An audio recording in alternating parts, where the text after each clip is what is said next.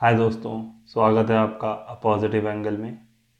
यहाँ पर हम इंसिडेंट्स को स्टोरीज़ को एक पॉजिटिव एंगल से देखने की कोशिश करते हैं। आपका बहुत बहुत शुक्रिया हमारे साथ जुड़ने के लिए। और हम आशा करते हैं आपका दिन बहुत ही अच्छा जाए। आप सभी को होली की हार्दिक शुभकामनाएँ। और अगर आप इसे सुन रहे हैं तो इसे अपने अपने तक रखें। शुक्रिया। सो so, आज की कहानी शुरू करने से पहले आज की जो कहानी है ये एक महान हस्ती के जीवन की एक छोटी सी हिस्सा है, बहुत ही छोटा सा हिस्सा है।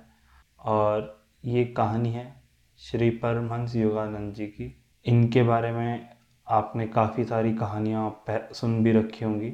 और और एक काफ़ी जो कॉमन मीडियम है जिनके बारे में जिनसे आप इनसे कनेक्टेड होंगे या आपने इनके बारे में पढ़ा होगा, वो है इनकी किताब ऑटोबायोग्राफी ऑफ़ योगी सो आज की जो कहानी है ये ऑटोबायोग्राफी ऑफ़ योगी के एक हिस्से से है। सिर्फ़ एक छोटा सा हिस्सा हमने इससे लिया है। और ये जो कहानी है ये 1800 ईस्वी की है 1800 की है। सो so, अगर हम आज से देखें तो ये बहुत पुरानी कहानी है सौ साल से ऊपर। मगर अगर आप इसे देखते हैं इस नज़र से जब से धरती शुरू हुई है तो कहते हैं कि इंसान जो मतलब जो एक होमोसेपियन है, जो हमारी इस तरह से जो हमने सीखना शुरू किया है, और हम इस जर्न मतलब इस स्टेज में पहुँचे हैं, सीख कर एक सीख कर यहाँ तक। तो ये जर्नी टोटल चौदह हज़ार सालों की है। तो उस हिसाब से अगर आप देखें तो ये कल की ही बात है। तो काफ़ी रीसेंट स्टोरी है। तो आज की जो कहानी है, ये इनकी ऑटोबायोग्राफी से ली गई है।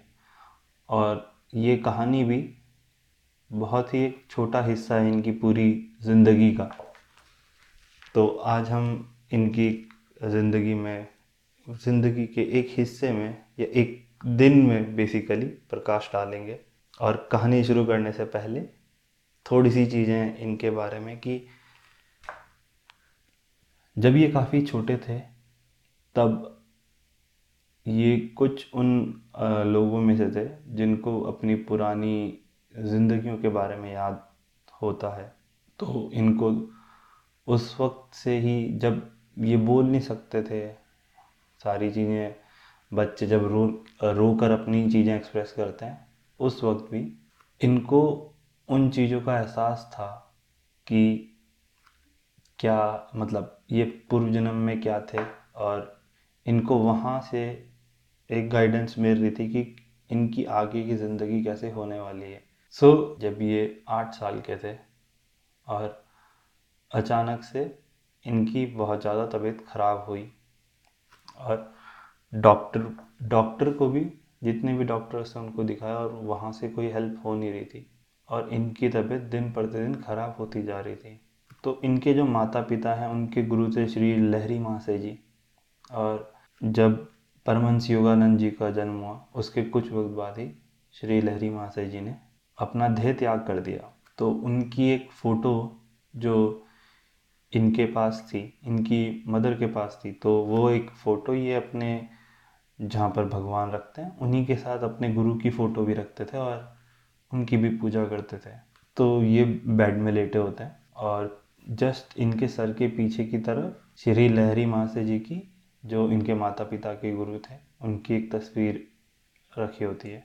तो इनकी माता इनके पास आती हैं, हाथ पकड़ के रो रही होती हैं, भगवान से प्रार्थना कर रही होती हैं, अपने गुरु से प्रार्थना कर रही होती हैं।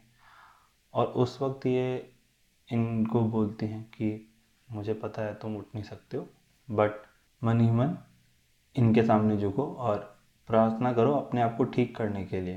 तो जैसा माता कहती हैं, वैसे ही ये करते हैं। जैसे ही ये सर थोड़ा सा पीछे करके उनकी तस्वीर को देखते हुए मन मन प्रणाम करते हैं और उनसे अपने आप को ठीक करने की प्रार्थना कर रहे होते हैं और अचानक ही इनको एहसास होता है कि तस्वीर से एक रोशनी आ रही है और वो रोशनी पूरे कमरे में फैल रही है।